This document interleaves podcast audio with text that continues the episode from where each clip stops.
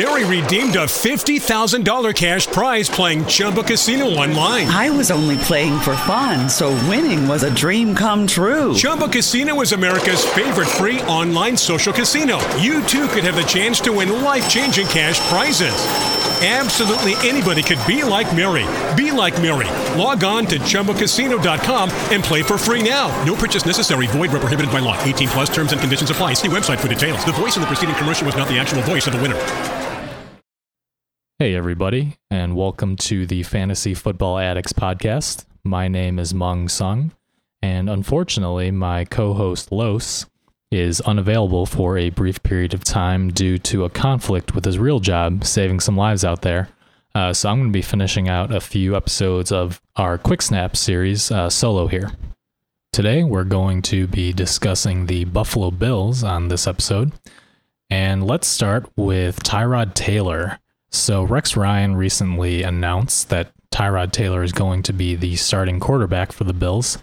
And I think that he actually presents some intriguing upside. Uh, now, in a one quarterback league, I would not draft him as a starter. However, um, if you subscribe to the late round QB or a, a streaming quarterback approach to your leagues, uh, I think that Taylor can be a very interesting streamer. Uh, the way I have him ranked in my current redraft rankings, I have him right around QB 19 and that's just a couple spots behind Colin Kaepernick. Um, and the reason for that is because the two quarterbacks, Kaepernick and Taylor, have a relatively similar playing style. Um, they're both mobile quarterbacks. Uh, and the only question really is whether Kaepernick um, has yet to really develop his pocket presence. And that's something that we're still waiting to see from Tyrod Taylor as well. Now, he has shown some promise uh, in the preseason so far, and he's had some zip on his passes, and he seems to be relatively accurate as as um, excuse me, as far as his short passes are concerned, at least. Um, we haven't really seen him air it out too much just yet. Uh, and there will be a relatively short leash. Um, the Bills know what they have in veteran Matt Cassel, and clearly EJ Manuel has not impressed very much thus far. Um, so it's really Tyrod Taylor's job to lose. So again, I have him as a uh, mid end to low end QB2, um, but definitely an interesting streamer because of his rushing upside. So Taylor's uh, winning of the starting quarterback job actually makes LeSean McCoy a little bit more interesting for me. Um, I actually had LeSean McCoy as a high end running back two, just outside of my top 12 ranked uh, running backs. Um, and now I think I might actually bump him up just a spot or two, uh, simply because we've seen time and time again in the past that when you do have a mobile, excuse me, a mobile quarterback under center, that does help open up some running lanes for the running back. Um, particularly, we've seen this with Alfred Morris and RG3, and then also with uh, Russell Wilson and Marshawn Lynch in Seattle as well. Um, as far as LeSean McCoy's supposed decline goes, I've heard a lot of people talking about how, uh, you know, he was running east and west last year and how Chip Kelly kind of lost faith in him. Well, the thing to remember is that's true, but if LeSean McCoy had gotten a few more touchdowns that had been vultured by guys like Kenjon Barner and Darren Sproles, um, he would have been a relatively high end running back one. Uh, as it stands, LeSean McCoy was still, I believe, the number 12 or 13 running back last year. Um, and people are talking about him like he's, you know, Doug Martin 2013. So, it, looking at his stats, um, LeSean McCoy actually averaged 4.2 yards per carry last year. Um, and he had 28 receptions uh, for about 150 yards. So, the problem with uh, LeSean McCoy's stats last year in Philadelphia was that Chip Kelly seems to prefer a running back by committee approach. Uh, now that he's in Buffalo, while it, it's true that he's getting a little up there in age, I still think that LeSean McCoy, given the volume that he's going to see, is at the very least going to be, um, you know, a relatively safe RB2, assuming health. Now, supposedly, he's going to be fine to play week one despite his hamstring injury. Um, it sounds like they're pretty optimistic. They at least feel comfortable enough to have released Fred Jackson. So I feel like that is a relatively good sign for LeSean McCoy's week one availability. Um, again, I have him uh, just outside um, the top 10 running backs in my rankings. I think that he's not going to finish as a top five fantasy running back, uh, but LeSean McCoy definitely has a relatively high floor just because of the total, am- excuse me, the total amount of touches that he's going to see this year. Um, right now, I don't know that he even has a running back handcuff. Um, Karlos Williams has looked interesting throughout training camp, but he's been injured as well. Um, Anthony Dixon has never been particularly good. He's kind of one of those bowling ball type running backs that'll get you those, you know, two, three yards, but not much more than that. And then as for Bryce Brown, I think that he is the most talented of the backups, but we've seen him fumble time and time again. And I just don't know that that's something he can fix if he hasn't fixed it at this point in his career. Um, and I think that Cierre Wood, we've seen some flashes of him in the preseason. He's looked pretty good, uh, but he's been running, you know, mostly with, I think, the second team offense. Um, and when he has had a shot with the first team offense, it's been due to all the injuries ahead of him.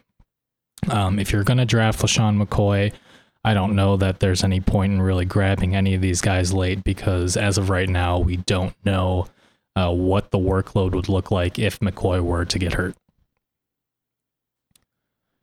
So let's move on to the tight end position. Um, I've been seeing Charles Clay going in some drafts uh, relatively late, um, but to me, he's uh, basically undraftable. I think that he's a replacement level tight end, um, a streamer in a desperate situation. I have him uh, around tight end 16 or 17. I just think that there's not going to be a whole lot of passing volume in that offense. Um, and there are plenty of tight ends that I would much prefer to have over Charles Clay. So, the only wide receiver I really want to talk about in Buffalo is Sammy Watkins. Last year, um, he actually had quite a good rookie season. Uh, you know, compared to uh, Odell Beckham and Mike Evans, he was overshadowed a little bit. Uh, but considering that he was catching the ball um, from some pretty awful quarterbacks, I don't know that uh, it, it's really all on him. I still think that Sammy Watkins is very talented, and certainly we want to see more out of Tyrod Taylor before we, you know, anoint him as a high-end wide receiver too. Personally, I have him just outside of my top 20 wide receivers. I've seen him, uh, you know, in some rankings, uh, you know, around 17 or 18, and I think that's a little bit optimistic. Uh, I do think that at the very least he can repeat what he did last year and get, you know, about 900 yards, six or seven touchdowns. Certainly not bad numbers. Uh, I just don't know if uh, he's really worth it at his current draft position. Um, for me, Sammy Watkins is going to depend a lot on two things. One, whether he can stay healthy. He's already had a few uh, nagging injuries this preseason. And then two, just how the Buffalo offense is going to click in general uh, with Tyrod Taylor under center, whether he can get the ball there uh, and deliver accurate passes to Watkins. Um, personally, I have Watkins in the same range as wide receivers um, like Amari Cooper and Andre Johnson, Jeremy Maclin, and Nelson Agholor, uh, right around that uh, 20, 21, 22 range. As for Percy Harvin, I think that if you're playing in some deeper leagues, uh, he may be worth a late round flyer just because Rex Ryan seems to have liked him enough to bring him over from the New York Jets. I think that Harvin uh, could contribute, uh, but he's going to be one of those boomer bust guys who may or may not break, you know, a screen pass for an 80 yard touchdown any given week. Um, however, I would not really want to rely on him as anything more than maybe a wide receiver four or five at best. Uh, I think that Robert Woods and Marquise Goodwin are both interesting and you know talented wide receivers in their own regard. Um, the problem is both have always been banged up as well, and I just don't think that there are going to be enough passes to really go around in a Rex Ryan uh, you know, ground and pound offense to really give them any sort of reliable fantasy value. Now, the last uh, thing I do want to mention real quick for the Buffalo Bills is the defense.